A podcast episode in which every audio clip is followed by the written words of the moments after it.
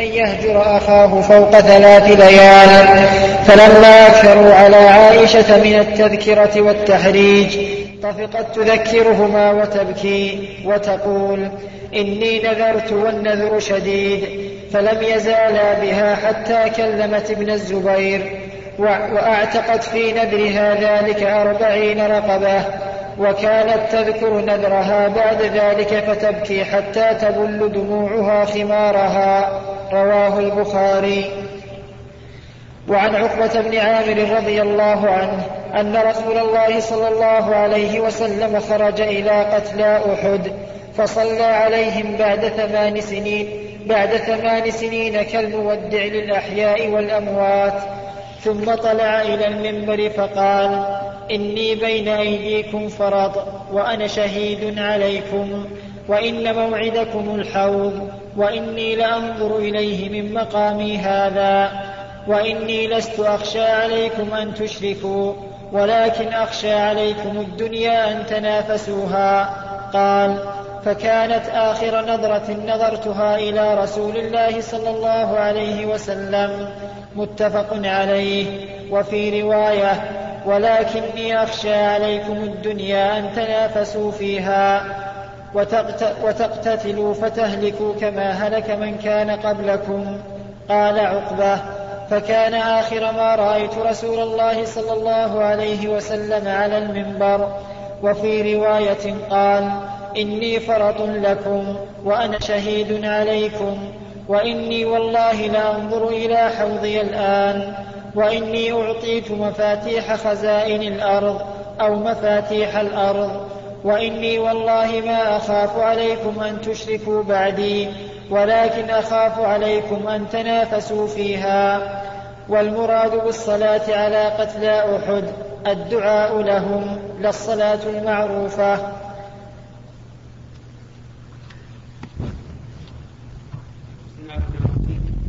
هذان حديثان عظيمان فيهما فوائد.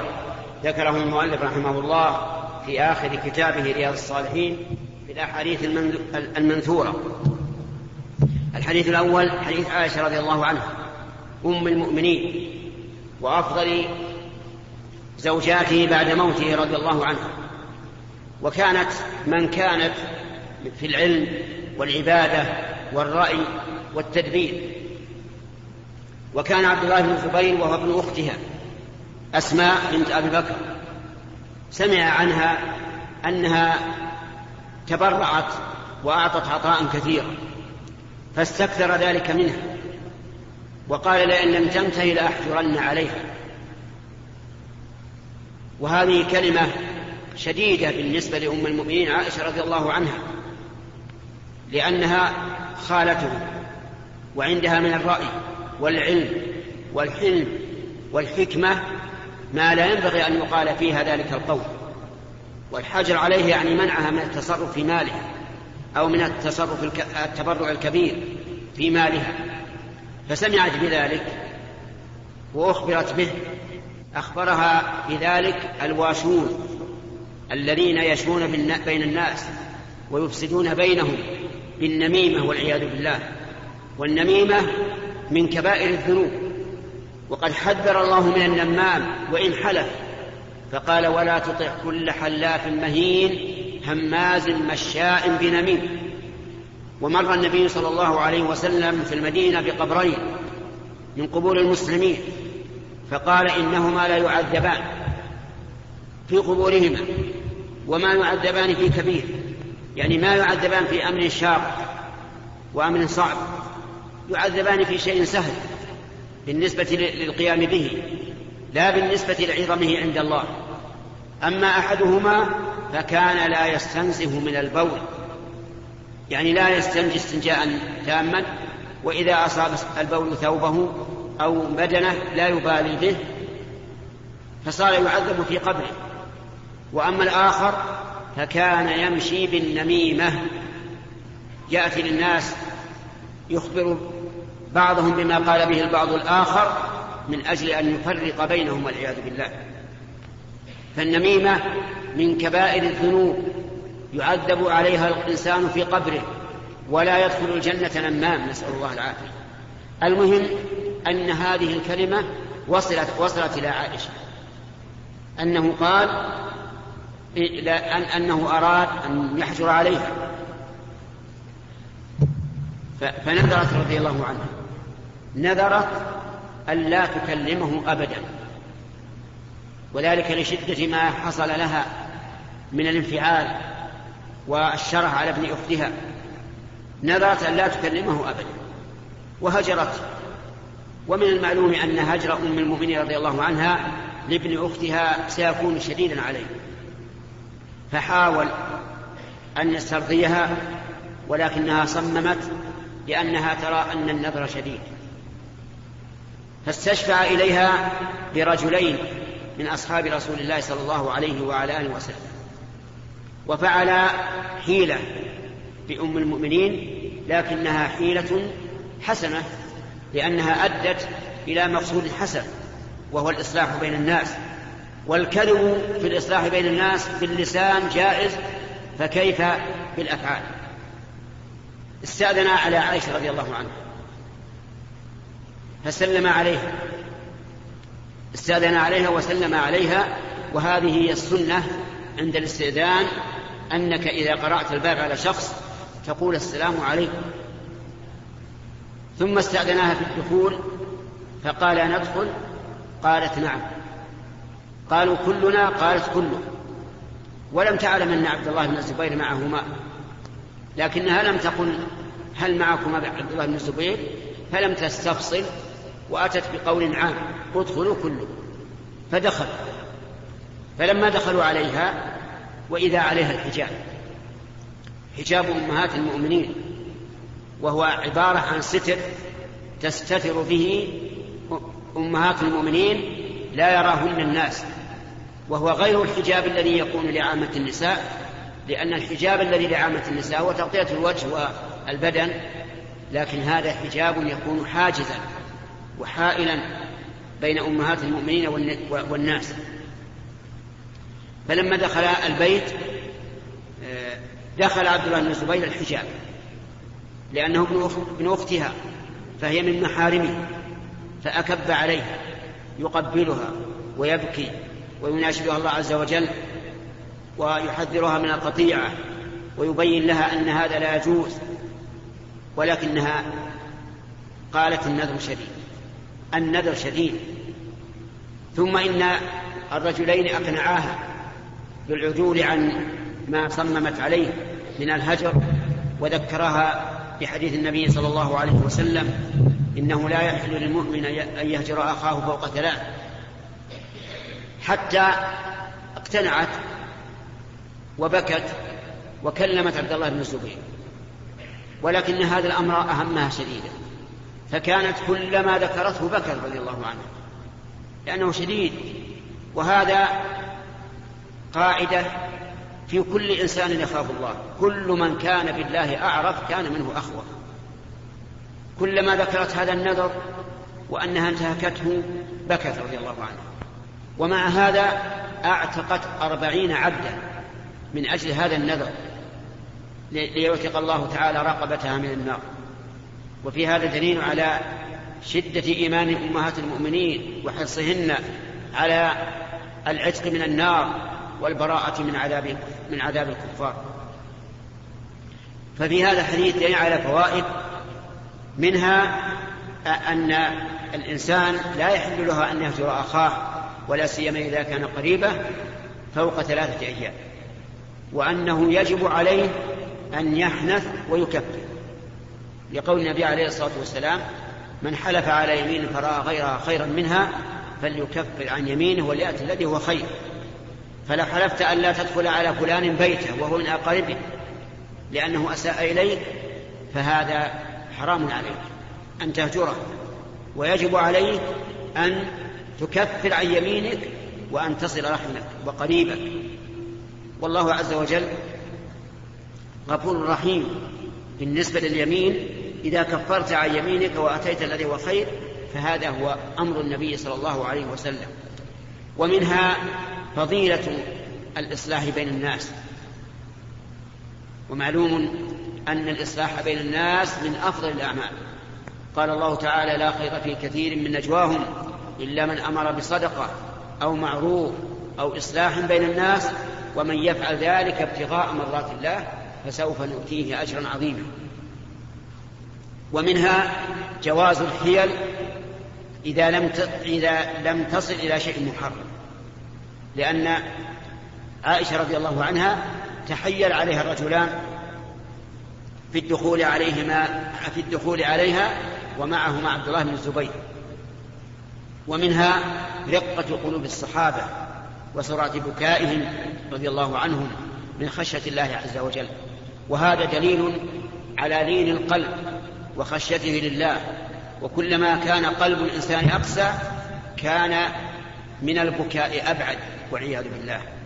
ولذلك نرى الناس لما كانوا أقرب إلى الآخرة من اليوم نجد فيهم الخشوع والبكاء وقيام الليل واللجوء إلى الله عز وجل والصدقة وفعل الخير. لكن لما قست القلوب صارت المواعظ تمر عليها مرور الماء على الصفاء لا, لا, تنتفع به إطلاقا. نسأل الله لنا ولكم السلامة والعافية. إنه على كل شيء قدير. بسم الله الرحمن الرحيم. الحمد لله رب العالمين والصلاة والسلام على نبينا محمد وعلى آله وصحبه أجمعين. نقل المؤلف رحمه الله تعالى في كتابه رياض الصالحين عن عقبة بن عامر رضي الله عنه أن رسول الله صلى الله عليه وسلم خرج إلى قتلى أحد فصلى عليهم بعد ثمان سنين كالمودع للأحياء والأموات ثم طلع إلى المنبر فقال إني بين أيديكم فرط وأنا شهيد عليكم وإن موعدكم الحوض وإني لأنظر إليه من مقامي هذا وإني لست أخشى عليكم أن تشركوا. ولكن أخشى عليكم الدنيا أن تنافسوها. قال فكانت آخر نظرة نظرتها إلى رسول الله صلى الله عليه وسلم. متفق عليه. وفي رواية ولكني أخشى عليكم الدنيا أن تنافسوا فيها وتقتتلوا فتهلكوا كما هلك من كان قبلكم. قال عقبة فكان آخر ما رأيت من رسول فكان آخر ما رأيت رسول الله صلى الله عليه وسلم على المنبر. وفي رواية قال إني فرط لكم وأنا شهيد عليكم وإني والله لأنظر إلى حوضي الآن وإني أعطيت مفاتيح خزائن الأرض أو مفاتيح الأرض وإني والله ما أخاف عليكم أن تشركوا بعدي. ولكن أخاف عليكم أن تنافسوا فيها. والمراد بالصلاة على قتلى أحد الدعاء لهم لا الصلاة المعروفة. بسم الله الرحمن الرحيم. هذا الحديث ذكره المؤلف في كتابه رياض الصالحين في آخر أبوابه في الأحاديث المنثورة عن عقبة بن معامر رضي الله عنه. أن النبي صلى الله عليه وسلم خرج إلى أحد فصلى على الشهداء هناك أي دعا لهم عليه الصلاة والسلام. وليس المراد الصلاة المعروفة كما قال المؤلف رحمه الله لأن صلاة الجنازة المعروفة إنما تكون قبل الدفن لا بعد الدفن إلا من فاته الصلاة عليه. قبل الدفن فيصلي عليه بعده لكن هذه صلاة دعاء. والصلاة تأتي بمعنى الدعاء كما في قول الله تعالى خذ من أموالهم صدقة تطهرهم وتزكيهم بها وصل عليهم. يعني ادعو لهم. ثم صعد المنبر عليه الصلاة والسلام وخطب خطب الناس كالمودع وأخبر أنه يرى حوضه وأن حوضه وهو الحوض الذي يكون في عرصات القيامة. ماؤه أشد بياضا من اللبن وأحلى من العسل وأطيب من رائحة المسك وآنيته كنجوم السماء في الكثرة والنور. هذا الحوض يرده الناس وهم عطراش من طول من طول المقام يوم القيامة ويشرب منه المؤمنون. جعلنا الله وإياكم ممن يشربون منه بمنه وكرمه. ويذاد عنه المجرمون الكافرون. فمن شرب من شريعته في الدنيا واهتدى بسنته واتبع آثاره فليبشر أنه سيشرب من حوضه يوم القيامة. ومن لم يكن كذلك حرم إياه والعياذ بالله. كان الرسول عليه الصلاة والسلام يقول إنه ينظر إلى حوضه الآن. كشف له عنه بالدنيا كما كشف عنه حين رأى الجنة ورأى النار في صلاة الكسوف. وهذه أمور غيبية. لا نعرف كيف ذلك ولكن الله ورسوله أعلم. المهم علينا أن نؤمن ونصدق. فهذا الحوض يرده الناس يوم القيامة ويشربون منه إلا من طغى واستكبر والعياذ بالله. وأخبر صلى الله عليه وسلم أنه لا يخشى علي على أمته الشرك. لأن البلاد ولله الحمد فتحت وصار أهلها إلى التوحيد ولم يقع في قلب الرسول عليه الصلاة والسلام أنه يقع الشرك بعد ذلك. لكن لا يلزم من هذا أي من كونه لم يخف الشرك على أمته ألا يقع. فإن الشرك وقع الآن. الشرك موجود. موجود الآن في المسلمين من يقول إنه مسلم وهو يطوف بالقبور ويسأل المقبورين ويذبح لهم وينذر لهم فالشرك موجود. والرسول عليه الصلاة والسلام لم يقل إنكم لن تشركوا حتى نقول إنما وقع ليس بشرك لأن الرسول نفى أن يكون الشرك وهو لا ينطق عن الهوى. لكن قال إني لا أخاف. وهذا بناء على نسوع الدعوة في عهد عليه الصلاة والسلام وبيان التوحيد وتمسك الناس به لكن لا يلزم من هذا أن يستمر ذلك إلى يوم القيامة ولهذا وقع الشرك. ويدل لهذا أن الرسول عليه الصلاة والسلام أنه أنه صح عنه أنها لا تقوم الساعة حتى يعبد فئام من أمته الأوثان. أي جماعات كثيرة يعبدون الأوثان. ولكن الرسول في تلك الساعة لا يخشى على على أمته الشرك لكن خشي شيئا آخر. الناس أسرعوا إليه وهو أن تفتح الدنيا على الأمة فيتنافسوها ويتقاتلوا عليها فتهلكهم كما أهلكت من قبلهم. وهذا هو الذي وقع الآن الآن فتحت الدنيا وجاءتنا من كل جانب وصار فيها ما لا يخطر على البال مما سبق. ولو أن أحدا حدث به لم يصدق لكن وقع. فصار الناس الآن يتنافسون فيها ويتقاتلون عليها فأهلكتهم كما أهلك من كان أهلكت من قبل من كان قبلهم. والذين لم يقاتلوا عليها صارت قلوبهم للدنيا والعياذ بالله. الدنيا همهم في المنام واليقظة والقعود والقيام والليل والنهار حتى أصبح المثل المشهور واقعا على كثير من الناس وهو الحلال ما حل باليد من حرام أو حلال.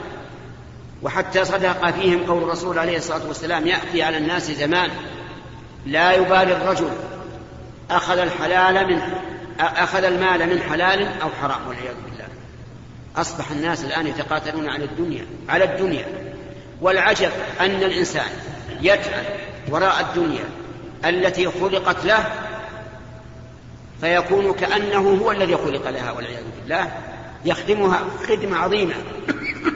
يذهب فيها بدنه وعقله وفكره وراحته والأنس بأهله. ثم مات. قد قد يفقدها في لحظة في لحظة واحدة. يخرج من بيته ولا يرجع إليه. ينام على فراشه ولا يستيقظ ولا يستيقظ منه. وهذا مشاهد. والعجب أن هذه الآيات نشاهدها ولكن القلوب قاسية. نشاهد من عقد على امرأة ولم يدخل عليها مات قبل أن يدخل. مع شدة شوقه إليها وبعد أمله ولكن حال دونه المنون. نجد أن أناسا معهم بطاقات دعوة زواجهم ثم يموتون والبطاقات في سياراتهم. إذا ما ما ما فائدة ما فائدة الدنيا وهي إلى هذا الحد في الغرور. لذلك أخبر النبي عليه الصلاة والسلام وهو الرحيم بالمؤمنين الرؤوف بهم الشفيق عليهم أنه إنما يخشى علينا أن تفتح الدنيا فنتنافس, فيها. وهذا هو الواقع. فاحذر يا أخي لا تغرنك الحياة الدنيا ولا يغرنك بالله الغرور. أنت إن وسع الله عليك الرزق وشكرت فهو خير لك وإن ضيق عليك الرزق وصبرت فهو خير لك. أما أن تجعل الدنيا أكبر همك ومبلغ علمك فهذا خسارة الدنيا والآخرة. أعاذنا الله وإياكم من الفتن ما ظهر منها وما بطن.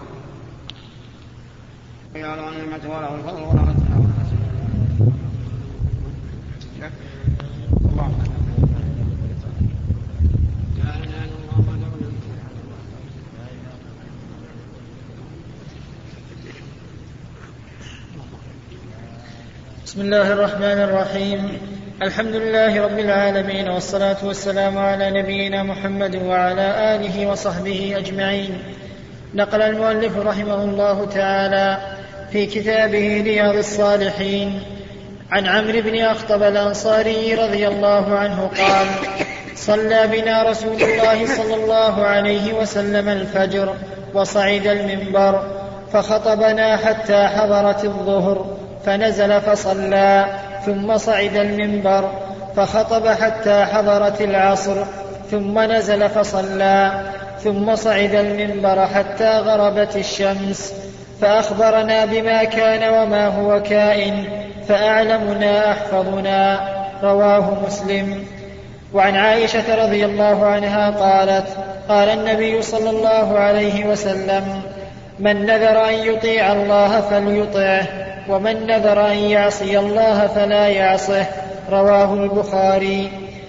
وعن أم شريك رضي الله عنها أن رسول الله صلى الله عليه وسلم أمرها بقتل الأوزاغ وقال كان ينفخ على إبراهيم.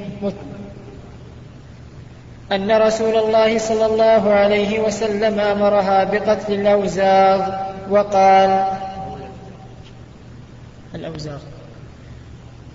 وقال كان ينفخ على إبراهيم. متفق عليه. هذه أحاديث من الأحاديث التي ذكرها المؤلف في آخر كتاب رياض الصالحين.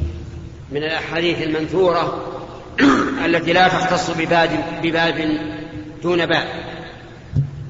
فمنها هذا الحديث الدال على أن النبي صلى الله عليه وسلم أخطب الناس وأن الله تعالى أعطاه قوة لم يعطها أحد غيره.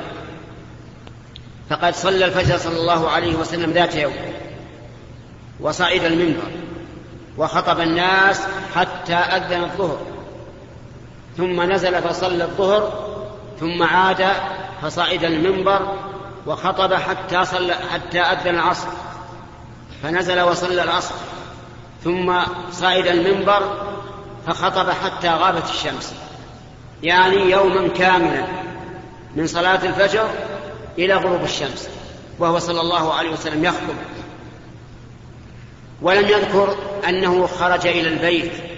ليتغدى أو نحو ذلك فإما أن يكون صائما وإما أن يكون قد انشغل بما هو أهم.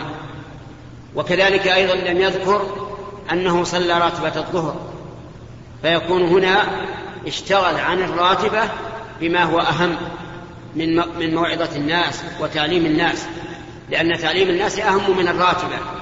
فإذا دار الأمر بين الراتبة أو التعليم فالتعليم أفضل. قال وأخبرنا بما كان وما يكون. يعني مما أطلعه الله عليه. وليس يعلم الغيب إلا ما أطلعه الله عليه فقط. فأعلمه الله عز وجل في ذلك اليوم شيئا من علوم الغيب الماضية ومن الغيوب, ومن الغيوب المستقبلة وأخبر بها صلى الله عليه وسلم. فأعلمنا أحفظنا.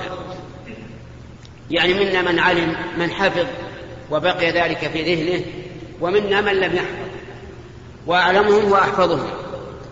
ففي هذا دليل على قوة النبي صلى الله عليه وسلم ونشاطه وحرصه على إبلاغ الرسالة حتى قام يوما كاملا.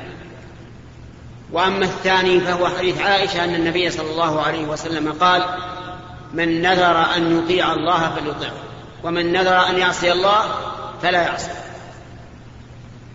النذر هو أن يلزم الإنسان نفسه شيئا شيئا لله عز وجل. مثل أن يقول لله علي نذر أن أصوم أن أصلي أن أقرأ القرآن أن أتصدق أن أحج أن أعتمر وما أشبه ذلك. والنذر إما حرام وإما مكروه. فبعض العلماء يرى أن النذر حرام وأنه لا يحل للإنسان أن ينذر لأنه يكلف نفسه ما هو في غنى عنه. وكم من إنسان نذر ولم يوفي. وكم من إنسان نذر وتعب في الوفاء. وكم من إنسان نذر وذهب إلى أبواب العلماء يستفتيهم لعلهم لعله يجد رخصة. فالمهم أن النبي صلى الله عليه وسلم نهى عن النذر. واختلف علماء المسلمين في هذا النهي. فمنهم من قال إنه للتحريم ومنهم من قال إنه للكراهة. ولكن إذا نذر أن يطيع الله وجب عليه أن يطيع الله. وجوبا. فإذا قال لله علي نذر أن أصوم كل يوم اثنين من كل أسبوع. وجب عليه أن يصوم كل يوم اثنين. ولا يحل له ان ان يخلف إلا لعذر كمرض ونحوه. وإذا نذر أن يصلي كل يوم ركعتين لله في الضحى. وجب عليه أن يصلي ركعتين. وإذا نذر أن يتصدق بمئة درهم وجب عليه أن يتصدق لزوما مع أنه كان في في حل من ذلك. الإنسان إن شاء تصدق وإن شاء لم يتصدق وإن شاء صام وإن شاء لم يصم وإن شاء صلى وإن, وإن شاء لم يصم في غير فرائض الله. فهو في حل وسعة فيذهب ويضيق على نفسه. والعجب أن بعض الناس نسأل الله لنا ولهم الهداية إذا كان مريضا. قال لله على نذر إن عافاني الله لأفعلن كذا وكذا سبحان الله. الله لا يعافيك إلا إذا أعطيت الشرط ولهذا أشار النبي عليه الصلاة والسلام إلى ذلك فقال إن النذر لا يرد قضاء. إذا أراد الله أمر سواء نذرت أو ما نذرت سيتم. وقال إنه لا يأتي بخير وصدق عليه الصلاة والسلام النذر ما في خير كم من إنسان نذر ولم يوفي واعلم أنك إذا نذرت على شرط فلم توفي إذا حصل الشرط فإنك مهدد بأمر عظيم. مهدد بنفاق يجعله الله في قلبك حتى تموت. قال الله عز وجل ومنهم من عاهد الله لئن آتانا من فضله لنصدقن ولنكونن من الصالحين. عاهد الله. إن آتانا من فضله يعني أعطانا مالا لنصدقن فنبذل من المال. ولنكونن من الصالحين فنقيم بطاع... نقوم بطاعة الله.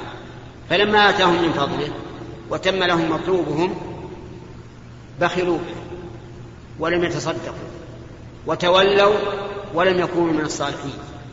ما وفوا بما, ما وفوا بما عاهدوا الله عليه. فأعقبهم نفاقا في قلوبهم إلى يوم يلقونه. نفاق دائم لا يوفقون للتوبة منه ولا لتنسلخ قلوبهم منه بل يبقى النفاق في قلوبهم إلى أن يموتوا والعياذ بالله. فيموتون على نفاق لماذا؟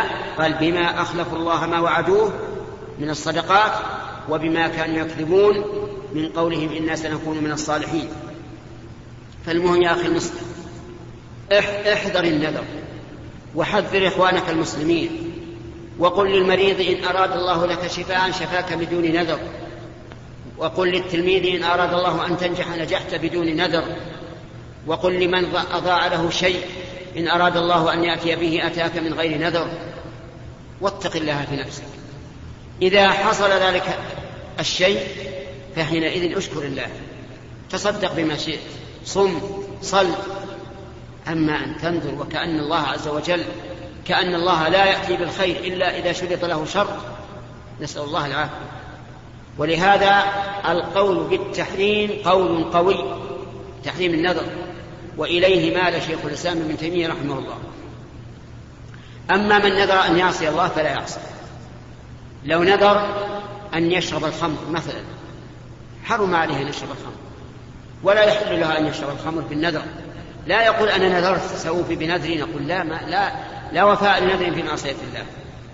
لو نذر أن يعتدي على شخص لا لا يحل له أن يعتدي عليه ولو نذر. لو نذر أن يغتاب شخصا لا فلا يحل له أن يغتابه. لو نذر أن يقاطع قريبه لم يحل له أن يقاطع قريبه لو نذر أن يعق والديه لم يحل له أن يعق والديه. لأن ذلك معصية. ومن نذر أن يعصي الله فلا يعصي. ولكن ماذا يفعل؟ قال أهل العلم إنه لا يعصي الله ويكفر كفارة يمين.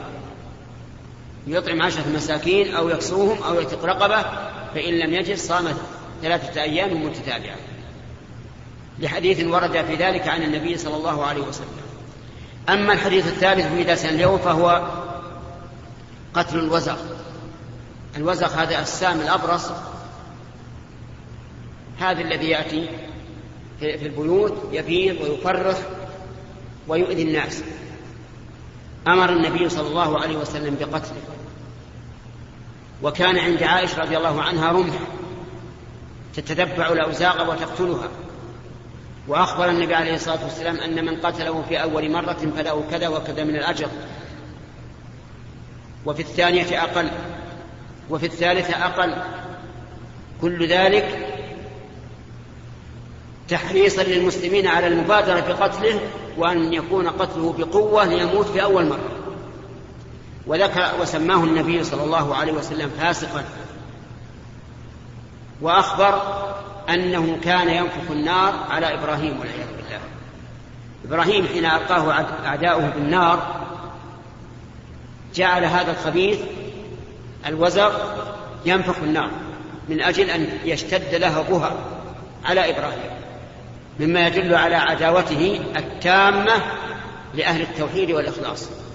ولذلك ينبغي للإنسان أن يتتبع الأوزار في بيته في السوق في المسجد ويقتلها والله موفق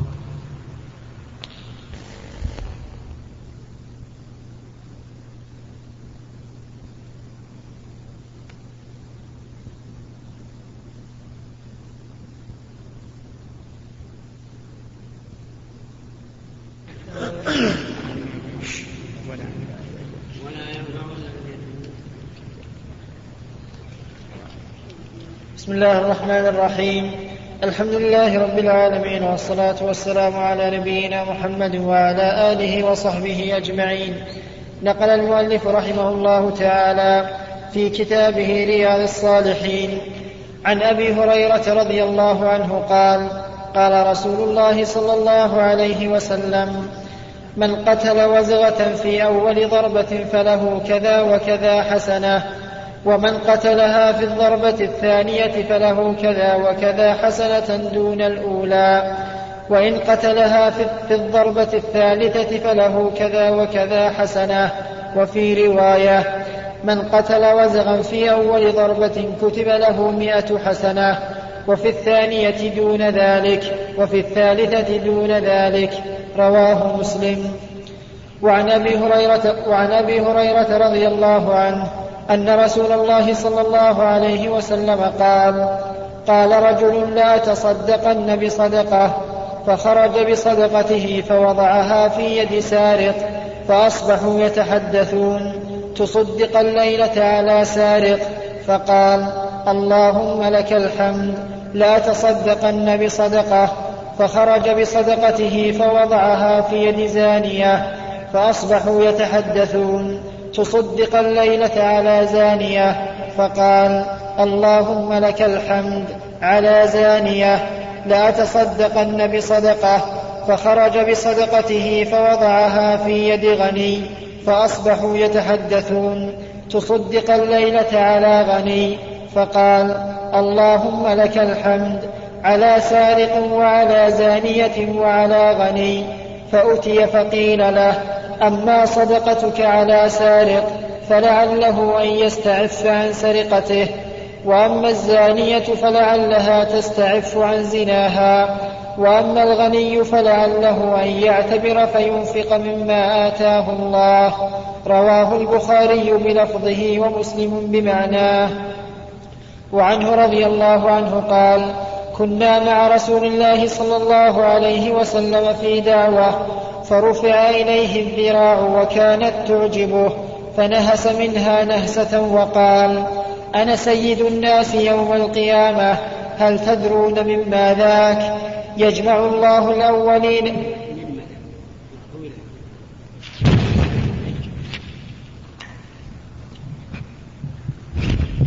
بسم الله الرحمن الرحيم. سبق لنا في الدرس الماضي أن النبي صلى الله عليه وسلم أمر بقتل الأوزاع وقال إنه كان ينفخ النار على إبراهيم. والوزع معروف هو هذا الذي يسمى السام الأبرص وقتله آه، فيه أجر امتثالا لأمر النبي صلى الله عليه وعلى آله وسلم واحتسابا للثواب والأجر لأن في حديث أبي هريرة الذي ذكره المؤلف أن من قتله في أول مرة فله مئة حسنة وفي الثانية له سبعون حسنة وفي الثالثة دون ذلك. وكل إنسان منا يبتغي الحسنات ولكن نسأل الله الهداية إلى طريقه. فاحرص يا أخي على على هذا. اقتله إما بيدك أو بالنعل أو بالحجر أو بالعصا أو بغير ذلك. وسبق أن, المؤمنين أن أم المؤمنين عائشة رضي الله عنها كانت قد أعدت لذلك مزرعا أي شيئا يشبه الرمح تقتل به الأوزار فلذلك ينبغي للإنسان أن أن يحرص على قتلها. أما حديث أبي هريرة الثاني من درس اليوم فهو في قصة الرجل الذي خرج ليتصدق ومعروف أن الصدقة على الفقراء والمساكين. فوقع الصدقة في يد سارق. فأصبح الناس يتحدثون. تصدق الليلة على سارق. والسارق ينبغي أن أن يعاقب لا أن يعطى وينمى ماله. فقال هذا الرجل الذي أخرج الصدقة ووقعت في يد سارق الحمد لله. حمد الله لأن الله تعالى محمود على كل حال. وكان من هدي النبي صلى الله عليه وعلى آله وسلم أنه إذا أصابه ما يسره قال الحمد لله الذي بنعمته تتم الصالحات. فإذا أتاك ما يسرك فقل الحمد لله الذي بنعمته تتم الصالحات. وإذا أتاهما خلاف ذلك قال الحمد لله على كل حال الحمد لله على كل حال. هذا هدي النبي عليه الصلاة والسلام. وأما ما يستعمله بعض الناس الحمد لله الذي لا يحمد على مكروه سواه فهذه عبارة لا ينبغي أن تقال. لأن كلمة على مكروه ينبئ عن كراهتك لهذا الشيء وأن هذا فيه نوع من الجزع. ولكن قل كما قال النبي عليه الصلاة والسلام الحمد لله على كل حال. والإنسان لا شك أنه في هذه الدنيا يوما يأتيه ما يسره ويوم يأتيه ما يسوءه فإن الدنيا ليست صافية من كل وجه بل صفوها منقص بالكدر. نسأل الله أن يكتب لنا ولكم بها نصيبا للآخرة. لكن إذا أتاك ما يسرك فقل الحمد لله الذي بنعمته تتم الصالحات. وما يسوء؟ إيش؟ الحمد لله على كل حال. ثم إنه خرج هذا الرجل قال لا تصدقن الليلة فخرج فتصدق فوقع صدقته في يد زانية امرأة بغي تزني والعياذ بالله تمكن الناس من الزنا بها فأصبح الناس يتحدثون تصدق الليلة على زانية وهذا شيء لا يقبله لا تقبله الفطرة فقال الحمد لله ثم قال لا تصدقن الليلة. وكأنه رأى أن صدقته الأولى والثانية لم تقبل. فتصدق فوقعت صدقته في يد غني. والغني ليس من أهل الصدقة. الغني من أهل الهدية والهبة والكرامة وما أشبه ذلك. فأصبح الناس يتحدثون تصدق الليلة على غنم فقال الحمد لله. على سارق وزانية وغني وهو ماذا يريد؟ يريد أن تقع صدقته في يد فقير متعفف نزيل لكن كان أمر الله قدرا مقدورا فقيل له إنك صدقتك قد قبلت. إن صدقك قد قبلت. لأنه مخلص قد نوى الخير لكنه لم يتيسر له. وقد قال النبي عليه الصلاة والسلام إذا اجتهد الحاكم فحكم. فإذا حكم الحاكم فاجتهد فأخطأ فله أجر. هذا مجتهد. ولم يتيسر له ما يريد فقيل له أما صدقتك فقد قبلت. وأما السارق فلعله أن يستعف عن السرقة. ربما يقول هذا مال يكفيني وأن سرقته كانت للحاجة. وأما البغي فلعلها أن تستعف عن الزنا لأن ربما كانت تزني والعياذ بالله ابتغاء المال وقد حصل لها فتكف عن الزنا. وأما الغني فلعله يعتبر فينفق مما آتاه الله. شوف النية الطيبة يحصل بها الثمرات الطيبة. وكل هذا الذي ذكر متوقع وربما يكون يعف يستعف السارق عن السرقة. والبغي عن الزنا والغني يعتبر فيتصدق ولا يبخل. ففي هذا الحديث دليل على أن الإنسان إذا نوى الخير وسعى فيه وأخطأه فإنه يكتب له ولا يضر. ولهذا قال قال العلماء رحمهم الله إذا أعطى زكاته من يظنه من أهل الزكاة فتبين أنه ليس من أهل الزكاة فإنها تجزئه. مثل أن رأيت رجلا رثا عليه ثياب رثة تحسبه فقيرا فأعطيته الزكاة. فأصبح الناس يقولون فلان غني عنده أموال كثيرة. أتجزئك الزكاة؟ الجواب. تجزئه الزكاة. تجزئه الزكاة. لأنه قيل لهذا الرجل أما صدقتك فقد قبلت. تجزئه الزكاة. وكذلك إذا أعطيتها غيره ممن ظننته مستحقا ولم يكن مستحقا فإنك فإنها تجزئك. والله